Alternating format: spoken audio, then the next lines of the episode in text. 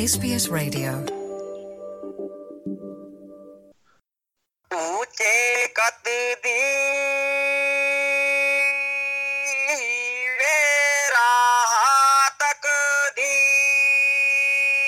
ਵੀਰਾ ਬੇਰਾ ਤੱਕ ਦੀ ਵੀਰਾ ਸਾਨੂੰ ਮਿਲੀ ਜੋ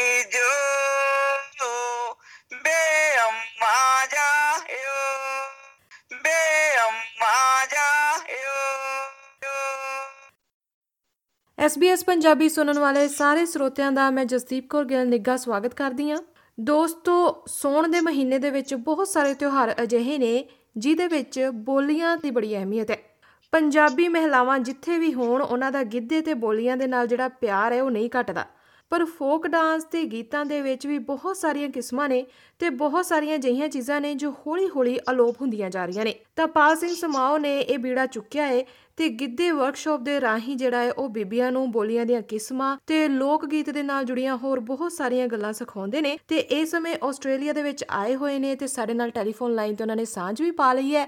ਤੇ ਆਓ ਉਹਨਾਂ ਦੇ ਨਾਲ ਗੱਲਬਾਤ ਕਰਦੇ ਹਾਂ ਤੇ ਪੁੱਛਦੇ ਹਾਂ ਕਿ ਆਸਟ੍ਰੇਲੀਆ 'ਚ ਉਹਨਾਂ ਦਾ ਸਫ਼ਰ ਕਿਵੇਂ ਦਾ ਨਿਕਲ ਰਿਹਾ ਹੈ ਪਾਲ ਸਿੰਘ ਜੀ, ਬਹੁਤ-ਬਹੁਤ ਸਵਾਗਤ ਹੈ। ਹਾਂਜੀ ਸਤਿ ਸ਼੍ਰੀ ਅਕਾਲ ਜੀ ਸਾਰਿਆਂ ਦਾ ਜਿੰਨੇ ਵੀ ਸਾਨੂੰ ਸੁਣ ਰਹੇ ਨੇ ਉਹਨਾਂ ਨੂੰ ਵੀ ਮੇਰੇ ਵੱਲੋਂ ਪਿਆਰ ਭਰੀ ਸਤਿ ਸ਼੍ਰੀ ਅਕਾਲ। ਤੇ ਬੜਾ ਚੰਗਾ ਲੱਗਦਾ ਅੱਜ ਤੁਹਾਡੇ ਇਸ ਮਾਧਿਅਮ ਦੇ ਰਾਹੀਂ ਆਪਾਂ ਸਾਰਿਆਂ ਨਾਲ ਆਪਣੀਆਂ ਵਿਰਾਸਤ ਦੀਆਂ ਗੱਲਾਂ ਕਰਾਂਗੇ।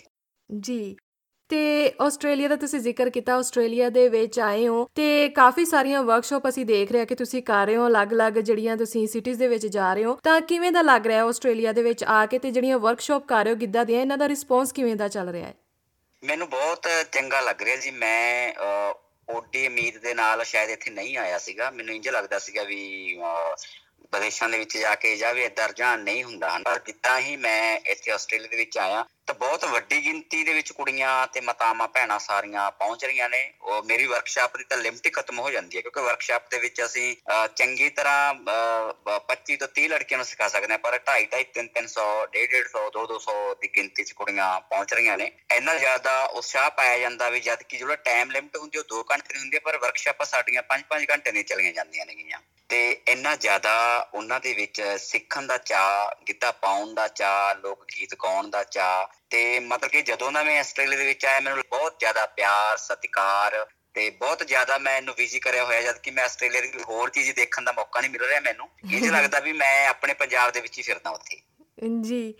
ਤੇ ਕੋਈ ਫ਼ਰਕ ਵੀ ਮਹਿਸੂਸ ਕਰਦੇ ਹੋ ਕਿ ਉੱਥੋਂ ਦੇ ਸਿਖਾਉਣ ਦੇ ਵਿੱਚ ਤੇ ਇੱਥੋਂ ਦੇ ਸਿਖਾਉਣ ਦੇ ਵਿੱਚ ਕੋਈ ਫ਼ਰਕ ਆਇਆ ਹੋਵੇ? ਪੰਜਾਬ ਤੋਂ ਆਏ ਹੋਏ ਨੇ ਪੰਜਾਬੀ ਸਾਰੇ ਹਨਾ? ਕੋਈ ਜ਼ਿਆਦਾ ਨਹੀਂ ਮੈਨੂੰ ਪ੍ਰੋਬਲਮ ਆਈ। ਪਰ ਹਾਂ ਵੀ ਉਹ ਬਰੀਕੀਆਂ ਅਹ, ਦੀ ਨੌਲੇਜ ਬਹੁਤ ਘੱਟ ਸੀ ਕੁੜੀਆਂ ਨੂੰ ਉਹ ਜਾਂ ਕਿੱਦਾਂ ਪਾਉਂਦੇ ਨੇ ਤਰੀਕਿਆਂ ਦਾ ਬਹੁਤਾ ਨਹੀਂ ਪਤਾ ਸੀ ਬਰੀਕੀਆਂ ਦਾ ਨਹੀਂ ਪਤਾ ਸੀ ਗੀਤ ਗਾਉਣ ਦੀਆਂ ਟਿਊਨਾਂ ਦਾ ਅਹ, ਘੱਟ ਪਤਾ ਸੀ ਉਹਨਾਂ ਨੂੰ ਜਿਹੜੀਆਂ ਮੈਂ ਬਹੁਤ ਬਰੀਕੀ ਦੇ ਨਾਲ ਉਹਨਾਂ ਨੂੰ ਦੱਸਣ ਦੀ ਕੋਸ਼ਿਸ਼ ਕਰੀ ਹੈ ਕਿੱਦਾਂ ਪਾਉਣ ਦਾ ਢੰਗ ਦੱਸਿਆ ਗਿਆ ਗਿੱਧੇ ਦੀਆਂ ਤਾੜੀਆਂ ਦੀ ਗੱਲ ਕੀਤੀ ਗਈ ਹੈ ਵੀ ਗਿੱਧੇ 'ਚ ਕਿਹੜੀਆਂ ਤਾੜੀਆਂ ਪੈਂਦੀਆਂ ਨੇ ਕਿਹੜੀ ਤਾੜੀ ਦੀ ਕਿੱਥੇ ਲੋੜ ਆ ਕਿਹੜੇ ਗੀਤ ਦੇ ਵਿੱਚ ਕਿਹੜੀ ਟਿਊਨ ਚਾਹੀਦੀ ਆ ਔਰ ਬੋਲੀ ਦੀ ਲੈਅ ਕੀ ਹੋਣੀ ਚਾਹੀਦੀ ਆ ਉਹ 'ਚ- ਉਹ 'ਚ ਕਿਹੜੀ ਗਤੀ ਦੇ ਨਾਲ ਗਿੱਧਾ ਸ਼ੁਰੂ ਕਰਨਾ ਤੇ ਕਿੱਥੇ ਜਾ ਕੇ ਗਿੱਧਾ ਖਤਮ ਕਰਨਾ ਕਦੋਂ ਗਿੱਧਾ ਜੋਬਨ ਤੇ ਜਾਂਦਾ ਸਟਾਰਟਿੰਗ ਦੇ ਵਿੱਚ ਅਸੀਂ ਕੀ ਕਰਨਾ ਸੋ ਇਦਾਂ ਦੀਆਂ ਵਾਰਤਾਲਾਪ ਬਹੁਤ ਜ਼ਿਆਦਾ ਅਹ, ਮੇਰੀਆਂ ਸਾਂਝੀਆਂ ਹੋ ਰਹੀਆਂ ਨੇ ਕੁੜੀਆਂ ਨਾਲ ਜੀ। ਜੀ, ਤੁਹਾਡੇ ਨਾਲ ਗੱਲ ਕਰਕੇ ਇਦਾਂ ਲੱਗਦਾ ਹੈ ਕਿ ਵਾਕਈ ਗਿੱਧੇ ਦੇ ਵਿੱਚ ਬਹੁਤ ਕੁਝ ਸਿੱਖਣ ਵਾਲਾ ਹੈ ਹਜੇ। ਤੇ ਜੇ ਗੱਲ ਕਰੀਏ ਤੁਹਾਡੇ ਇਸ ਪਿਆਰ ਦੀ, ਜਿਹੜਾ ਤੁਹਾਡਾ ਫੋਕ ਡਾਂਸ ਦੇ ਨਾਲ ਫੋਕ ਗੀਤਾਂ ਦੇ ਨਾਲ ਜਿਹੜਾ ਪਿਆਰ ਜੁੜਿਆ ਹੈ ਥੋੜਾ ਜਿਹਾ ਆਪਣੀ ਜ਼ਿੰਦਗੀ ਦੇ ਬਾਰੇ ਦੱਸੋ ਕਿ ਕਿੱਥੇ ਤੁਸੀਂ ਜੰਮੇ, ਪਲੇ ਤੇ ਇਹ ਪਿਆਰ ਕਿਵੇਂ ਪਿਆ ਤੁਹਾਡਾ ਗਿੱਧੇ ਦੇ ਨਾਲ?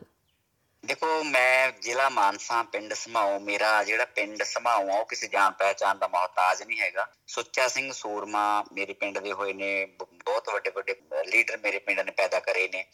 ਤੇ ਅਹ, ਪਿੰਡਾਂ ਦੇ ਵਿੱਚ ਰਹਿਣ ਕਰਕੇ ਸਾਨੂੰ ਤਾਂ ਇਹ ਜਨਮਨ ਸਮੇਂ ਹੀ ਇਦਾਂ ਦੀ ਗੁੜਤੀ ਮਿਲ ਜਾਂਦੀ ਕਿਉਂਕਿ ਪਿੰਡਾਂ ਦੇ ਵਿੱਚ ਉਹ ਮੇਰੇ ਪਿੰਡ ਦੇ ਵਿੱਚ ਤੀਆਂ ਤਰਿੰਜਰਾਂ ਅਹ, ਗਿੱਧੇ ਤੇ ਮਲਵਈ ਗਿੱਧੇ ਉਹ ਸਾਡੇ ਮ, ਬਜ਼ੁਰਗਾਂ ਦੁਆਰਾ ਹਟਾਏ ਜਾਂਦੇ ਸੀਗੇ। ਤੇ ਮੇਰਾ ਆਪਣਾ ਪਰਿਵਾਰ ਦੇ ਵਿੱਚ ਕਾਫੀ ਜੁਆਇੰਟ ਫੈਮਿਲੀ ਹੋਣ ਕਰਕੇ ਕੁੜੀਆਂ ਦੀ ਗਿਣਤੀ ਵੱਡੀ ਸੀ ਜਿਹਦਾ ਰੁਝਾਨ ਸੀ ਮੇਰਾ ਅਹ, ਇਹਨਾਂ ਰਵਾਇਤਾਂ ਵੱਲ ਗਿਆ। ਉਸ ਤੋਂ ਬਾਅਦ ਵੀ ਮੇਰੀ ਸਟੱਡੀ ਸਾਰੀ ਇਹਦੇ ਉੱਤੇ ਗਈ ਮੈਂ ਚਾਰ ਮਾਸਟਰਸ ਕੀਤੀਆਂ ਮੇਰੀ ਰਿਸਰਚ ਮੇਰੀ ਸਾਰੀ ਇਸ ਨਾਚਾਂ ਦੇ ਤੇ ਲੋਕ ਗੀਤਾਂ ਤੇ ਗਈ ਸਭ ਤੋਂ ਵੱਡੀ ਗੱਲ ਮੈਨੂੰ ਇਸ ਗੱਲ ਦੀ ਖੁਸ਼ੀ ਹੈ ਮੈਨੂੰ ਵੀ ਮੇਰਾ ਸ਼ੌਂਕ ਹੀ ਮੇਰਾ ਰੋਜ਼ਗਾਰ ਬਣ ਗਿਆ।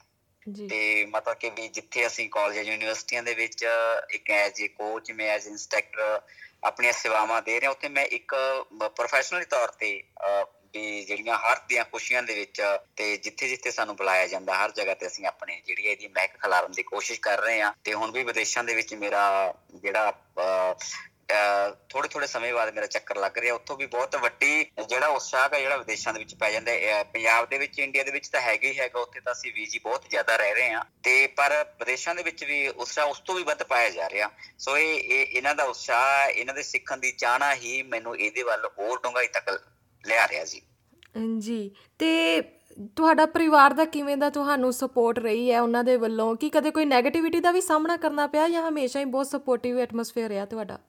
ਨਹੀਂ ਨਹੀਂ, ਮੈਨੂੰ 네ਗੇਟਿਵਿਟੀ ਦਾ ਕੋਈ ਸਾਹਮਣਾ ਨਹੀਂ ਕਰਨਾ ਪਿਆ, ਕਿਉਂਕਿ ਪਿੰਡਾਂ ਦੇ ਵਿੱਚ ਰਹਿਣ ਵਾਲੇ ਆ ਜਦੋਂ ਆਪਾਂ ਸਪੋਰਟ ਕਰਦੇ ਆ ਕੁੜੀਆਂ ਦੀ ਕਿਸੇ ਰੀਤ ਨੂੰ, ਰਿਵਾਜ ਨੂੰ ਜਾਂ ਕੁੜੀਆਂ ਦੀ ਪਰੰਪਰਾ ਨੂੰ ਆਪਾਂ ਲੈ ਕੇ ਚੱਲਦੇ ਆ ਤਾਂ ਮੇਰਾ ਪਿੰਡ ਨੇ ਬਹੁਤ ਸਹਿਯੋਗ ਦਿੱਤਾ, ਮੇਰੇ ਪਰਿਵਾਰ ਨੇ ਬਹੁਤ ਸਹਿਯੋਗ ਦਿੱਤਾ, ਮੇਰੇ ਇਲਾਕੇ ਨੇ ਬਹੁਤ ਸਹਿਯੋਗ ਦਿੱਤਾ। ਮੈਂ ਕਿਸੇ ਤਰ੍ਹਾਂ ਦੀ ਕੋਈ ਐਦਾਂ ਦੀ ਮੈਨੂੰ ਪ੍ਰੋਬਲਮ ਨਹੀਂ ਆਈ।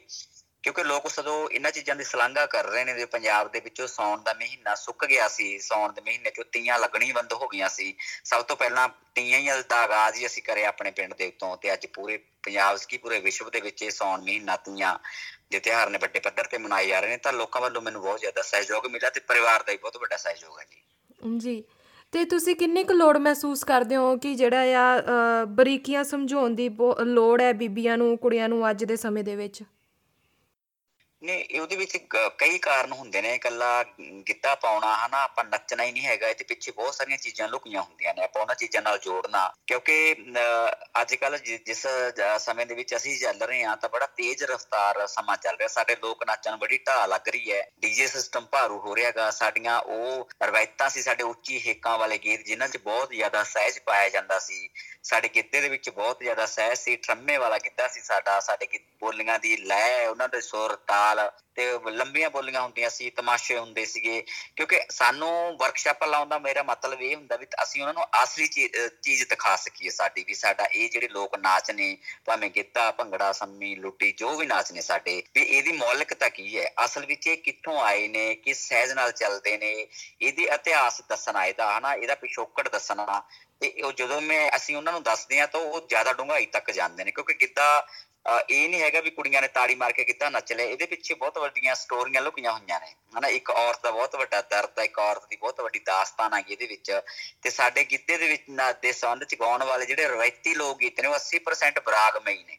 ਵੀ ਉਹਨਾਂ ਦੇ ਵਿੱਚ ਔਰਤ ਦਾ ਬਹੁਤ ਵੱਡਾ ਦਰਦ ਲੁਕਿਆ ਹੋਇਆ। ਅਸੀਂ ਉਹਨਾਂ ਸਾਰੀਆਂ ਚੀਜ਼ਾਂ ਨੂੰ ਬਾਖੂਬੀ ਸਾਡੀਆਂ ਇਹਨਾਂ ਭੈਣਾਂ ਦੇ ਦੇ ਤੱਕ ਪਹੁੰਚਾ ਰਹੇ ਆ ਬੀਬੀਆਂ ਤੱਕ ਪਹੁੰਚਾ ਰਹੇ ਆ ਤਾਂ ਕਿ ਸਾਡਾ ਜਿਹੜਾ ਅਸਲਾ ਮੇਰੀ ਨਾਚ ਆ, ਉਹ ਉਸ ਤਰ੍ਹਾਂ ਵਰਕਰਾ ਰਵੇ, ਸਾਡੀਆਂ ਇਹ ਧੀਆਂ ਇਸ ਦੇ ਨਾਲ ਜੁੜੀਆਂ ਰਹਿਣ ਜੀ। ਜੀ। ਕੋਈ ਇਹੋ ਜੀ ਵਿਰਾਸਤੀ ਕਹਾਣੀ ਜਿਹੜੀ ਤੁਸੀਂ ਅਕਸਰ ਆਪਣੀ ਵਰਕਸ਼ਾਪ ਦੇ ਵਿੱਚ ਬੀਬੀਆਂ ਦੇ ਨਾਲ ਸਾਂਝੀ ਕਰਦੇ ਹੋ, ਕੋਈ ਸਾਡੇ ਨਾਲ ਸਾਂਝੀ ਕਰਨੀ ਚਾਹੁੰਦੇ ਹੋਵੋ? ਬਿਲਕੁਲ ਜੀ ਵਰਕਸ਼ਾਪ ਦੇ ਵਿੱਚ ਇਹੋ ਗੱਲਾਂ ਅਸੀਂ ਮੈਂ ਸਾਂਝੀਆਂ ਕਰਦਾ ਹਾਂ ਵੀ ਵਰਕਸ਼ਾਪ ਦੇ ਵਿੱਚ ਜਦੋਂ ਅਸੀਂ ਕਿੱਤਾ ਸਿਖਾਉਣਾ ਕਿੱਤੇ ਦਾ ਮਤਲਬ ਇਹ ਨਹੀਂ ਹੈਗਾ ਵੀ ਆਪਾਂ ਇਹਨੂੰ ਕੱਲਾ ਨੱਚਣੀ ਇਹਦੇ ਵਿੱਚ ਅਸੀਂ ਕੁੜੀਆਂ ਨੂੰ ਬਹੁਤ ਸਾਰੀਆਂ ਚੀਜ਼ਾਂ ਨਾਲ ਜੋੜਦੇ ਜਿੱਥੇ ਤ੍ਰਿੰਜਨ ਦੀ ਗੱਲ ਹੁੰਦੀ ਹੈ, ਉੱਥੇ ਕੁੜੀਆਂ ਨੂੰ ਕੰਮਾਂ ਕਾਜਾਂ ਬਾਰੇ ਦੱਸਿਆ ਜਾਂਦਾ ਹੈਗਾ। ਵੀ ਚਰਖਾ ਕਿੱਦਾਂ ਕੱਤਿਆ ਜਾਂਦਾ ਹੈ ਚਰਖੇ ਤੇ ਕਿਹੜੀਆਂ-ਕਿਹੜੀਆਂ ਚੀਜ਼ਾਂ ਦੀ ਜ਼ਰੂਰਤ ਸੀ। ਜਿਵੇਂ ਜਿਵੇਂ ਉਹ ਜ਼ਿਕਰ ਆਉਂਦੇ ਨੇ, ਸਾਡੇ ਘਰੇਲੂ ਕੰਮ ਆ ਜਾਂਦੇ ਨੇ। ਮੈਂ ਬਕਾਇਦਾ ਇੰਡੀਆ ਦੇ ਵਿੱਚ ਅਸੀਂ ਵਰਕਸ਼ਾਪਾਂ ਮੈਂ ਲਾਈਆਂ, ਘਰੇਲੂ ਕੰਮਾਂ ਦੀਆਂ, ਕੁੜੀਆਂ ਨੂੰ ਪਾਥੀਆਂ ਪੱਥਣੀਆਂ ਦੱਸਣੀਆਂ, ਗਹਾਰੇ ਲਿਪਣੇ ਦੱਸਣੇ ਤੇ ਸੰਨੀਆਂ ਰਲਾਉਣੀਆਂ ਦੱਸੀਆਂ, ਪਕਵਾਨ ਪਕਾਉਣੇ ਦੱਸੇ, ਮੱਠੀਆਂ, ਗੁਲਗਲੇ, ਕਿਹੜੀਆਂ ਕਿਹੜੀਆਂ ਚੀਜ਼ਾਂ ਸੀ, ਜੋ ਸਾਡੀਆਂ ਸਵਾਣੀਆਂ ਕਰਦੀਆਂ ਸੀ। ਉਹਨਾਂ ਨੂੰ ਬਰੀਕੀ ਦੇ ਨਾਲ ਦੱਸਣਾ ਵਰਕਸ਼ਾਪਾਂ ਦੇ ਵਿੱਚ ਉਹ ਦੱਸ ਕੇ ਫਿਰ ਉਹਨਾਂ ਦਾ ਉਧਰ ਇੰਟਰਸਟ ਬਣ ਜਾਣਾ, ਉਹਨਾਂ ਦੀ ਰੁਚੀ ਬਣ ਜਾਣੀ, ਫਿਰ ਉਹਨਾਂ ਨੂੰ ਉਧਰ ਜੋੜਨਾ। ਸਭ ਤੋਂ ਵੱਡੀ ਗੱਲ ਸਾਡੇ ਪਹਿਰਾਵੇ ਨਾਲ, ਜਦੋਂ ਵੀ ਅਸੀਂ ਗਿੱਧਾ ਕਰਾਉਣੇ ਆ ਤਾਂ ਅਸੀਂ ਕੁੜੀਆਂ ਨੂੰ ਚਾਹੁੰਦੇ ਵੀ ਤੁਹਾਡੇ ਸਿਰ ਦੇ ਉੱਤੇ ਦੁਪੱਟਾ ਨਹੀਂ ਲੈਣਾ ਚਾਹੀਦਾ। ਤੁਹਾਡੇ ਜਿਹੜੇ ਪਹਿਰਾਵਾ ਤੁਹਾਡਾ ਕਮੀਜ਼ ਨੀਵੇਂ ਹੋਣੇ ਚਾਹੀਦੇ ਨੇ ਬਿਲਕੁਲ ਤੁਸੀਂ ਕਮੀਜ਼ ਦੇ ਵਿੱਚ ਰਹਿਣੇ ਚਾਹੀਦੇ ਹੋ ਪੰਜਾਬੀ ਪਹਿਰਾਵੇ ਵਿੱਚ ਰਹਿਣੇ ਚਾਹੀਦੇ ਤੁਹਾਡੀ ਬੋਲੀ ਸਾਡੀ ਮਾਂ ਬੋਲੀ ਦੀ ਠੇਠਤਾ ਉਹ ਸ਼ਬਦ ਸਾਡੇ ਜਿਨ੍ਹਾਂ ਵਿੱਚ ਬਹੁਤ ਅਮੀਰੀ ਲੁਕੀ ਹੋਈ ਹੈ ਸਾਡੀ। ਪੰਜਾਬੀ ਮਾਂ ਬੋਲੀ ਦੇ ਉਹਨਾਂ ਬੋਲਾਂ ਨੂੰ ਉਹਨਾਂ ਦੀ ਜ਼ੁਬਾਨ 'ਚ ਲੈ ਕੇ ਆਉਣਾ ਉਹ ਬੋਲੀਆਂ ਨੂੰ ਲੈ ਕੇ ਆਉਣਾ ਹਰ ਇੱਕ ਬੋਲੀ ਦੇ ਅਰਥ ਦੱਸਣੇ। ਉਹਦੀ ਭਾਵਿਕਤਾ ਦੱਸਣੀ ਉਹਦੇ ਵਿੱਚ ਕੀ ਮਹਿਸੂਸ ਕਰਨਾ ਫਿਰ ਬੋਲੀ ਨੂੰ ਉਚਾਰਨ ਕਰਨਾ ਫਿਰ ਬੋਲ 'ਚੋਂ ਫੀਲ ਲੈਣਾ ਇਹ ਸਾਰੀਆਂ ਗੱਲਾਂ ਅਸੀਂ ਵਰਕਸ਼ਾਪ ਦੇ ਵਿੱਚ ਦੱਸਦੇ ਹਾਂ। ਜੀ ਤੇ ਤੁਸੀਂ ਆਪਣੀ ਪਸੰਦ ਦੀਆਂ ਜੇਕਰ ਕੁਝ ਬੋਲੀਆਂ ਤੇ ਕੁਝ ਲੋਕ ਗੀਤ ਜਿਹੜੇ ਨੇ ਸਾਨੂੰ ਸੁਣਾ ਸਕੋ ਤਾਂ ਬਹੁਤ ਵਧੀਆ। ਹਾਂਜੀ ਹਾਂਜੀ ਬਿਲਕੁਲ ਜੀ ਮੈਂ ਇੱਕ ਬੜਾ ਪਿਆਰਾ ਜੇ ਜਿਹੜਾ ਮੇਰਾ ਸਭ ਤੋਂ ਮੇਰੇ ਦਿਲ ਦੇ ਕਰੀਬ ਹੈ ਮੈਂ ਉਹ ਗੀਤ ਤੁਹਾਡੇ ਨਾਲ ਸ਼ੇਅਰ ਕਰੂੰਗਾ। ਉੱਚੇ ਕੱਦ ਦੀ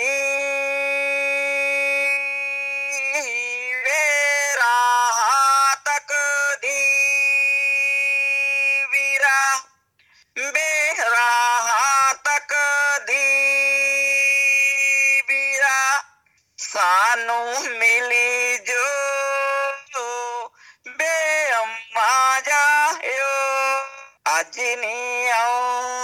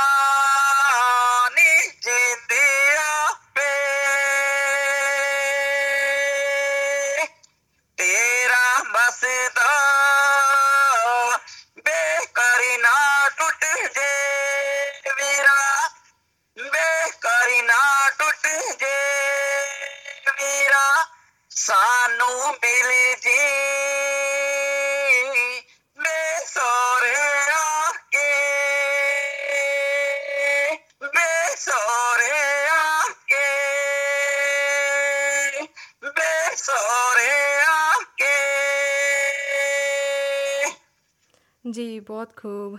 ਤੇ ਇਹ ਦਾਸਤਾਂ ਹੈ ਕਿ ਜਿਹੜੀ ਵਿਆਹੀ ਹੋਈ ਕੁੜੀ ਹੈ ਉਹ ਆਪਣੇ ਭਰਾ ਨੂੰ ਜਿਹੜੀ ਹੈ ਸੁਣਾ ਰਹੀ ਹੈ। ਤੇ ਇਹਨਾਂ ਗੀਤਾਂ ਦੇ ਵਿੱਚ ਨਾ ਸਾਡੀਆਂ ਇਹ ਭਾਵਨਾਵਾਂ ਕਿੰਨੀ ਉਡੀਕ ਮਾਂ ਦੀ ਬਾਪ ਦੀ ਭਰਾ ਦੀ ਇਹਨਾਂ ਦੇ ਵਿੱਚ ਕਿੰਨੀਆਂ ਕਿੰਨੀਆਂ ਸਦਰਾਂ ਸਾਡੀਆਂ ਕਿੰਨੇ ਕਿੰਨੇ ਜਜ਼ਬਾਤ ਸਾਡੇ ਲੁਕੇ ਹੁੰਦੇ ਨੇ। ਬੜਾ ਅਮੀਰ ਸਾਡਾ ਵਿਰਸਾ ਇਸ ਗੀਤ ਦੇ ਵਿੱਚ ਮੈਨੂੰ ਲੱਗਦਾ। ਜਦੋਂ ਅਗਲਾ ਉਹਨੂੰ ਧਿਆਨ ਨਾਲ ਸੁਣਦਾ, ਮੈਨੂੰ ਨਹੀਂ ਲੱਗਦਾ ਵੀ ਕੋਈ ਅੱਖ ਰਹਿ ਜਾਂਦੀ ਹੋਣੀ ਨਾ ਉਹ ਹੋਏ ਬਿਨਾਂ ਸੀ। ਜੀ ਜੀ। ਤੇ ਅਖੀਰ ਦੇ ਵਿੱਚ ਹੁਣ ਤੁਸੀਂ ਭਾਈਚਾਰੇ ਦੇ ਨਾਂ ਤੇ ਆਸਟ੍ਰੇਲੀਆ ਵਸਦੇ ਭਾਈਚਾਰੇ ਦੇ ਜਿਹੜੇ ਸੁਣ ਰਹੇ ਨੇ ਸਰੋਤੇ ਉਹਨਾਂ ਦੇ ਨਾਂ ਤੇ ਕੋਈ ਵੀ ਸੁਨੇਹਾ ਸਾਂਝਾ ਕਰਨਾ ਚਾਹੁੰਦੇ ਹੋਵੋ ਤਾਂ ਜ਼ਰੂਰ।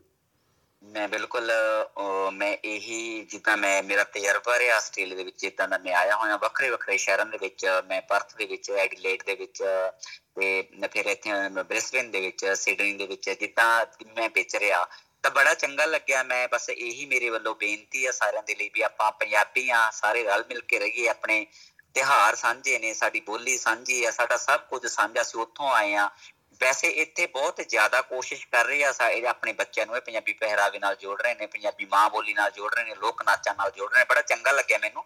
ਮੈਂ ਇਹੀ ਕਹਾਂਗਾ ਵੀ ਆਪਾਂ ਇਸੇ ਤਰ੍ਹਾਂ ਤੁਸੀਂ ਆਪਣਾ ਇਹ ਸਿਲਸਿਲਾ, ਆਪਣੀਆਂ ਕੋਸ਼ਿਸ਼ਾਂ ਜਾਰੀ ਰੱਖੋ। ਤਾਂ ਪੰਜਾਬੀ ਤਾਂ ਅਸੀਂ ਜਿੱਥੇ ਜਾਂਦੇ ਆਪਣਾ ਪੰਜਾਬ ਵਸਾ ਲੈਂਦੇ ਆ ਸ਼ਾਇਦ ਗੁਰੂ ਨਾਨਕ ਦੇਵ ਜੀ ਨੇ ਜਿਹੜੇ ਸ਼ਬਦ ਬੁੱਲੇ ਸੀਗੇ ਵੀ ਵਸਦੇ ਰਹੋ ਤੇ ਉੱਜੜਦੇ ਰਹੋ। ਮੈਨੂੰ ਲੱਗਦਾ ਉੱਜੜਦੇ ਰਹੋ ਸ਼ਬਦ ਸਾਡੇ ਲਈ ਸੀ, ਕਿਉਂਕਿ ਗੁਰੂ ਸਾਹਿਬ ਨੂੰ ਪਤਾ ਸੀ ਵੀ ਜਿੱਥੇ ਪੰਜਾਬੀ ਜਾਣਗੇ, ਉੱਥੇ ਇਹਨਾਂ ਨੇ ਆਪਣੀ ਵਿਰਾਸਤ ਦੀ ਬਾਤ ਪਾਉਣੀ ਆ। ਉੱਥੇ ਹੀ ਅਸੀਂ ਆਪਣੇ ਕਲਚਰ ਨੂੰ, ਆਪਣੇ ਧਰਮ ਨੂੰ, ਆਪਣੀ ਹਰ ਇੱਕ ਚੀਜ਼ ਨੂੰ ਫੈਲਾਉਣਾਗਾ। ਤਾਂ ਗੁਰੂ ਨਾਨਕ ਦੇਵ ਜੀ ਦੁਆਰਾ ਕਹੇ ਗਏ ਇਹ ਸ਼ਬਦ ਵਾਕਿਆ ਹੀ ਅੱਜ ਸੱਚ ਹੋ ਨਿਬੜੇ। ਜਿੱਥੇ ਜਿੱਥੇ ਪੰਜਾਬੀ ਬੈਠੇ ਨੇ, ਉੱਥੇ ਆਪਣਾ ਪੰਜਾਬ ਵਸਾਇਆ ਹੋਇਆ। ਤੇ ਇਸੇ ਤਰ੍ਹਾਂ ਇਹਨਾਂ ਦਾ ਭਾਈਚਾਰਾ, ਭਾਈਚਾਰਕ ਸਾਂਝ, ਇਹਨਾਂ ਦੀ ਬੋਲੀ, ਇਹਨਾਂ ਦਾ ਪਹਿਰਾਵਾ, ਇਸੇ ਤਰ੍ਹਾਂ ਆਵਾਜ਼ ਰਹੇ। ਖੁਸ਼ ਰਹਿਣ ਐਸੇ ਤਰ੍ਹਾਂ ਤੁਸੀਂ ਸੱਤ ਸਮੁੰਦਰੋਂ ਪਾਰ ਆਪਣੀ ਇਸ ਵਿਰਾਸਤ ਤੇ ਆਪਣੀ ਬੋਲੀ ਦੀ ਇਸੇ ਤਰ੍ਹਾਂ ਬਾਤ ਪਾਉਂਦੇ ਰਹੋਗੇ ਤਾਂ ਬਹੁਤ ਚੰਗਾ ਲੱਗੂਗਾ ਜੀ। ਜੀ ਬਹੁਤ ਬਹੁਤ ਸ਼ੁਕਰੀਆ ਪਾਲ ਜੀ ਬਹੁਤ ਵਧੀਆ ਲੱਗਾ ਤੁਹਾਡੇ ਨਾਲ ਗੱਲਬਾਤ ਕਰਕੇ ਤੇ ਸ਼ੁਕਰੀਆ ਸਾਨੂੰ ਸਮਾਂ ਦੇਣ ਦੇ ਲਈ। ਧੰਨਵਾਦ। ਬਹੁਤ ਬਹੁਤ ਧੰਨਵਾਦ ਤੇਰਾ ਬਸਦਾ ਬੇਕਰੀ ਨਾ ਟੁੱਟ ਜੇ ਵੀਰਾ ਸਾਨੂੰ ਮਿਲ ਜੀ।